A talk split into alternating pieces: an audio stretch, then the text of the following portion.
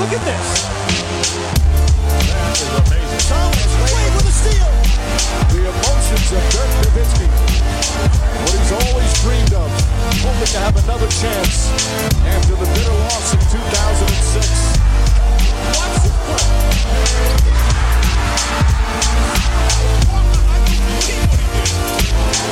That is amazing.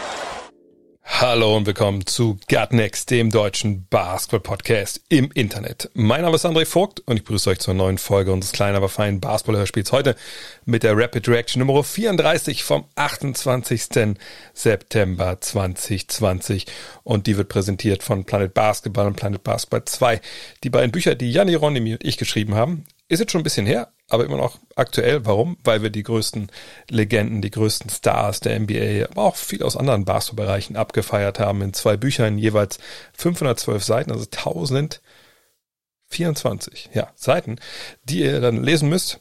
Ein bisschen weniger, gibt ja auch noch so Cover und so, aber keine Bilder drin, wirklich ein paar Kapiteltrenner und so, eine Menge Stoff, wenn ihr das durch habt.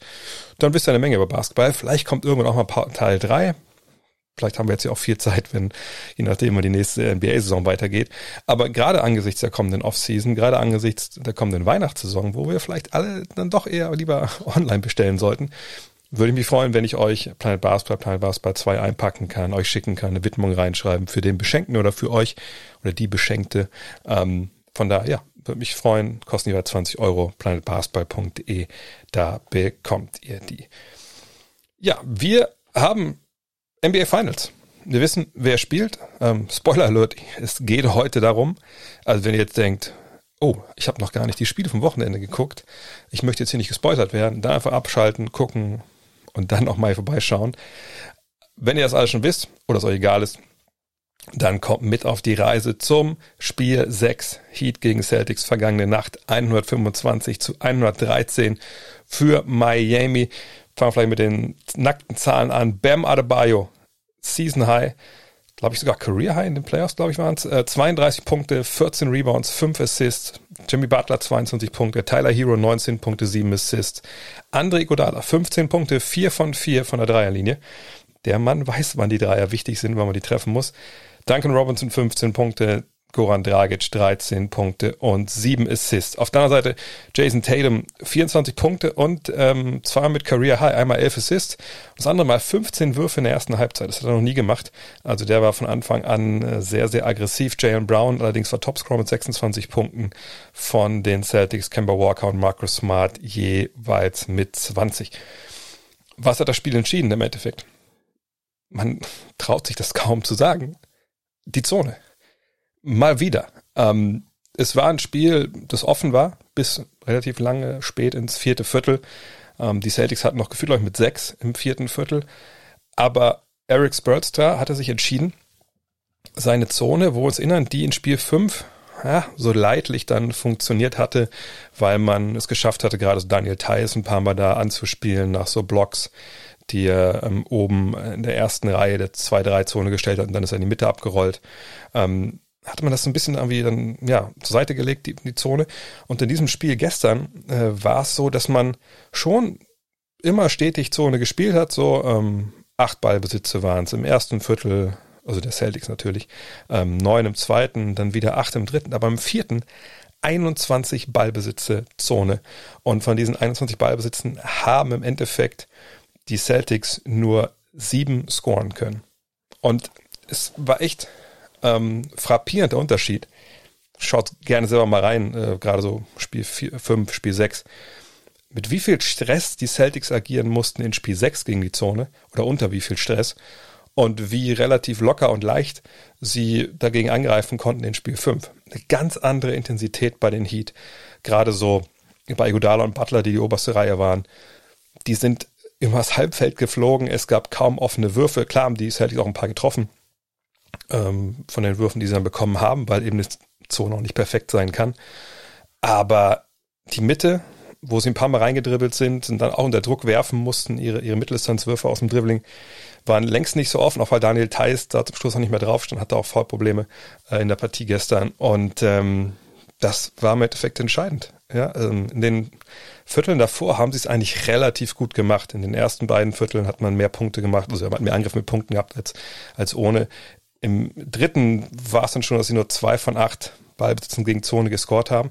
Aber im vierten, wie gesagt, da kam der Hammer runter von äh, Eric Spolstra und das war das Entscheidende. Ja, die Heat konnten danach rauslaufen ne, gegen eine nicht gerade aufgestellte Verteidigung. Die hatten jetzt kaum Transition-Punkte, aber sie konnten dann halt ne, Secondary Offense angreifen. Äh, man muss ganz klar sagen, Bam Adebayo, wie der gespielt hat, un unfassbar. Äh, hat er sich ja selber auch in die Pflicht genommen nach Spiel 5 auch die 14 Rebounds allein, das war schon wirklich richtig, richtig stark. Jimmy Butler mit seinen 8 Assists, Dragic mit 7 Assists, Hero habe ich schon genannt von der Bank mit 7. 30 Assists für die Heat. Ähm, und man muss sagen, und das ist jetzt was, was ich ich sag mal so, ich hasse diesen Begriff im Basketball. Ich hasse ihn eigentlich in jeder Sportart. Äh, dieser verdienter Sieg ähm, finde ich ja blödsinnig, weil ne, gerade in so einer Serie wie, wie hier oder generell in der Sieben-Spiele-Serie, du gewinnst nicht, wenn du es nicht verdient hast, es sei denn, der Gegner hat irgendwie Verletzungen, aber dann kannst du ja auch nichts dafür. Ähm, aber was ich damit meine in dem Punkt hier ist, diese Heat waren wirklich klar die bessere Mannschaft in dieser Serie. Ähm, was sie so an Physis hergeschenkt haben auf den kleinen Positionen, wenn man jetzt mal von Crowder absieht und, und von, von Butler und natürlich auch von Igodala, ähm, haben sie einfach wettgemacht durch einfach einen super krassen Gameplan, gerade defensiv, wie gesagt, Zone.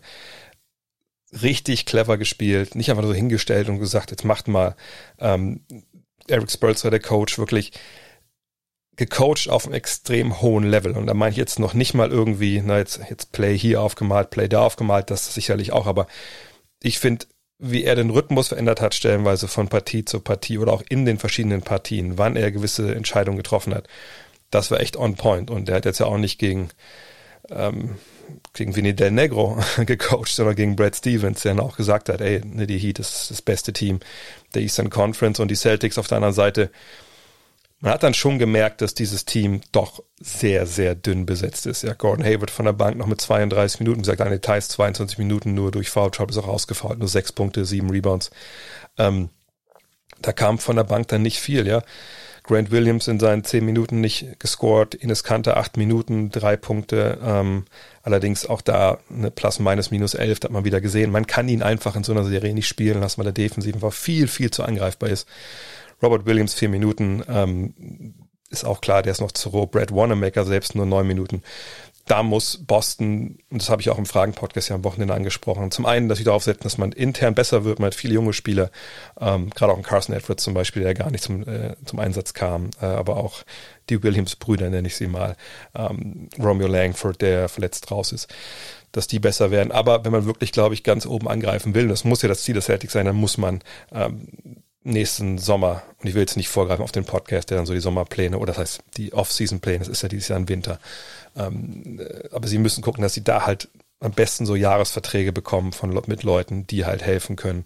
Ähm, vielleicht auch gerade auf den größeren Positionen, ohne dass die jetzt natürlich äh, immer da mit Centern spielen sollen. Und ähm, die Heat eigentlich auch nur mit sieben Mann gespielt. Ja, es war immerhin seine fünf Minuten, das kann man vernachlässigen. Hat, glaube ich, auch viel damit zu tun, welche Lineups Boston geschickt hat, gerade auch das kleine Lineup, erste fünf dann ohne Thais und mit Hayward. Das wird in der nächsten Serie sicherlich anders aussehen, aber darüber sprechen wir dann äh, die Tage. Glückwunsch an die Miami Heat. Wahnsinnig guter Sieg, clever gecoacht, hat richtig Spaß gemacht, die Serie sich anzuschauen, auch zu kommentieren. Ähm, und jetzt darf man gespannt sein, was sie in den ähm, in den Finals bringen. Das sind der erste Fifth Seed, also das erste Team, was an Nummer 5 gesetzt war, ähm, überhaupt, dass es in die Finals schafft. Heat sind zum sechsten Mal dabei, könnten ihren vierten Titel gewinnen. Das Witzige ist, ein einziger Spieler war bei allen sechs Finals dabei und bei allen vier Titeln. Ihr werdet wahrscheinlich wissen, wer es ist. Natürlich, Udonis Haslam.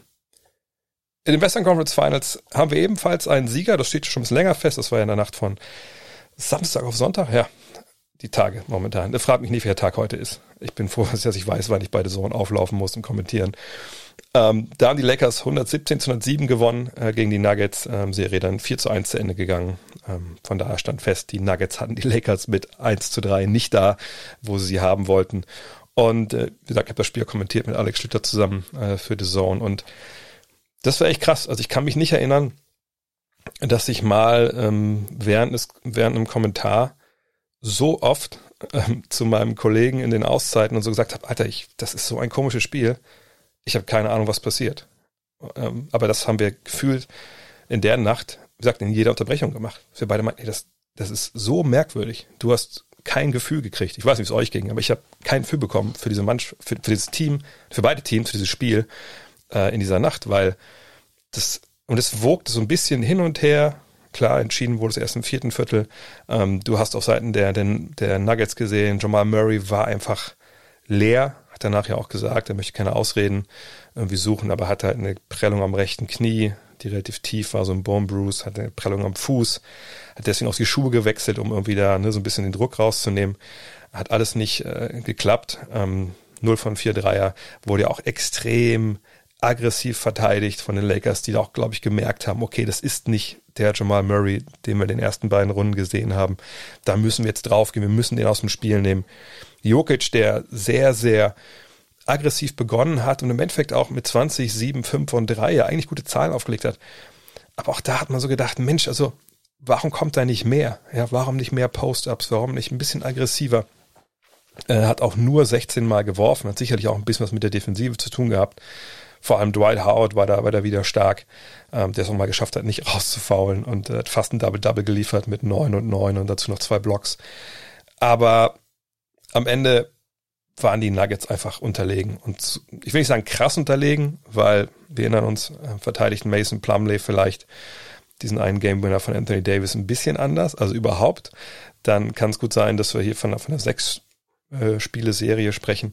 Ähm, aber es, es war echt schade, weil Murray, sagt nicht im Vollbezahl der Kräfte war, ähm, Jokic wahrscheinlich auch noch eine Menge lernen muss. Aber das ist eben auch so. Eine junge Teams, das haben wir, glaube ich, auch an eher gesagt, denen wird das Herz eben gebrochen in der NBA, äh, in solchen Serien. Und ähm, die Lakers waren die klar bessere Mannschaft am Ende.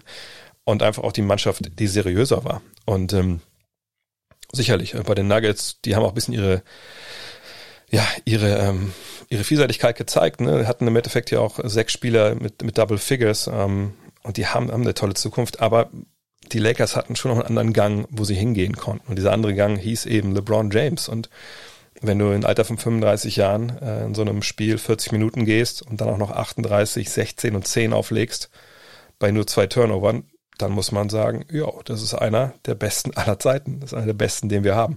Und das war wirklich so eine Vintage ähm, LeBron Partie, wo man schon Zweifel haben musste, ne, vor dieser Partie, ob er das immer so bringen kann. Aber wie auch vermutet, also ich, ich glaube wirklich, dass er mittlerweile, das haben wir auch während der regulären Saison gesehen, so in der Lage ist, sein eigenes Spiel ja, sich zu pacen, so ein Spiel zu manipulieren, genau zu wissen, wann er draufdrückt und wann nicht, dass er auch dann Reserven hat für solche Partien, wo natürlich hätten die Lakers das Spiel auch verlieren können. Ja, Anthony Davis war, glaube ich, trotz seiner 27 Punkte nicht ganz äh, fit. Dem tun sicherlich die Tage jetzt, die er frei machen kann, richtig gut. Ja, auch wieder nur fünf Rebounds für ihn. Aber LeBron war halt derjenige, der das Spiel nach Hause gefahren hat. Ja, der hat dann stellenweise alle Phasen der Partie kontrolliert, ist immer wieder zum Korb gegangen. Er hat 25 Mal draufgeworfen, 15 Treffer. Und er war derjenige, den halt die Nuggets nicht stoppen konnten. Und das ist sicherlich eine Rolle, die ihm auch in der nächsten Runde zukommen wird. Ja, da sprechen wir dann in einem anderen Podcast drüber. Ähm, und ansonsten war es eben, ja, so, so, ein Lakers-Sieg von der Architektur her, wie wir es mittlerweile ja erwarten. Ja, viel Richtung Zone, viel über Davis und James und der Rest arbeitet so ein bisschen zu. Howard, wie gesagt, mit 9 und 9. Danny Green hat seinen Dreier zwischendurch gefunden mit 11 Punkten. Äh, Kyle Kuzma unter seinen Möglichkeiten mal wieder. Ja, acht Punkte, aber immerhin Rondo mit acht Punkten und vier, vier Assists und Alex Caruso, der, wie soll ich das sagen? Ich, ich, viele reden über, über Rajon Rondo und Playoff Rondo etc. Aber ich fand Caruso fast sogar noch stärker in dieser Serie. Jetzt nicht unbedingt von den Zahlen her. Und, und Rondo macht richtig wichtige Sachen für diese Mannschaft. Aber ich finde, Caruso ist einer, der, auch wenn die Zahlen vielleicht ne, ein bisschen hinter denen von, von Rondo liegen, der hat wirklich diese Momente, wo er da ist wo er einfach Sachen, ich will nicht sagen erzwingen, das klingt immer so negativ, aber wo er einfach Sachen bringt und Sachen macht, die, glaube ich, kein anderer bei den Lakers so bringen kann von der Bank. Und ähm, das gibt schon einen Grund, warum die den internen Goat nennen. Ähm, ich glaube, gerade auch LeBron James weiß genau, was der Typ stellenweise für einen Einfluss nimmt. Und das ist auch nicht immer statistisch. Und ihr wisst, ich bin kein großer Freund von Plus-Minus, aber wenn einer von der Bank Plus-Minus 16 ist, also plus 16, dann, dann spricht das schon Bände. Und äh, jetzt sind die Lakers in den Finals. Ich denke, sie sind auch Favorit. Ich habe heute mal gefragt, äh, in so diversen sozialen Medien, die ich so bespiele, wie ihr das seht. Und bisher, zwei, drei Stunden, glaube ich, alt, die Umfrage. 75 Prozent sagen, die Lakers gewinnen das. Wie das genau alles laufen wird, was wir da sehen, äh, ich habe da jetzt einiges geplant, äh, bis dann Spiel 1 los ist. Da werden wir sicherlich äh, en Detail eine Menge drüber sprechen. Ist auf jeden Fall ein Matchup, das man sich echt freuen kann. Und ich glaube, das sollten wir auch alle wirklich tun. Programmhinweise. Ja, es gibt ja nur noch eine Serie, die jetzt kommt. Und das ist die NBA-Finalserie 2020. Die wird beginnen am 1.10., also in der Nacht vom 30. auf den 1. bei uns 1.10. um 3 Uhr. Ähm, die Spiele jetzt, die unter der Woche sind, werden immer um 3 Uhr laufen. Ich glaube dann die Spiele äh, so Richtung Wochenende, die sind glaube ich 1.30 Uhr. Ähm, und wenn ich es richtig mitbekommen habe, hier dann sind die Termine wie folgt, deutscher Zeit, ja, also 1.10., 3.10., 7.10., 10.10. und dann muss man mal abwarten. Ah nee, sorry, 1.10., 3.10., 5.10., 7.10. und dann muss man abwarten, 10.12. Ähm, und 14. Das wären dann halt die Termine, also immer so zwei Tage Pause in der Regel. In diesem Sinne, das war's schon für heute. Ich schmeiß euch raus mit dem Google des Tages. Spolstra Heat Light SI. Also Spolstra, wie Eric Spolstra, um den geht's. Spoiler Alert, Heat, H-E-A-T, Light, L-I-G-H-T und dann einfach SI, S-I zusammen ähm, geht zu einem Artikel der Sports Illustrated, die euch ein bisschen mal den Werdegang von Eric Spolstra näher bringt. Ist schon ein paar Jahre alt, der Artikel aber weiterhin sehr aktuell und ähm, gibt einen guten Einblick in den Weg, äh, den dieser Mann genommen hat. Und wenn ihr noch ein bisschen mehr äh, davon erfahren wollt, ich glaube, es gibt sogar einen Podcast mit, mit Vogue, wo er darüber spricht, auch über seine Zeit in Härten und so, aber nagelt mich nicht drauf fest, kann sein, dass ich das gerade mit dem Podcast mit äh, Masai Jiri verwechsel. In diesem Fall, auf jeden Fall, Gott, ich kann schon nicht mehr sprechen, diese Nachtschichten machen mich fertig. Euch einen wunderbaren Montag heute noch, chillt ein bisschen, schlaft ein bisschen, bald wird's richtig hart. Bald äh, muss man nachts live gucken. Ähm, die NBA Finals stehen vor der Tür und wie gesagt, in den Kommentaren wird es einige Podcasts zu geben, ähm, auch Premium Podcast zum Thema NBA Finals. Und auch der schon versprochene Podcast zum Was machen eigentlich die Teams Central Division, der kommt auch. Keine Bange. In diesem Sinne, heute eine etwas kürzere Rapid Reaction. Macht's gut, euer André. Hello. Look at this. Amazing. The emotions of Dirk Nowitzki. What he's always dreamed of. To have another chance after the bitter loss in 2006. Watch this play.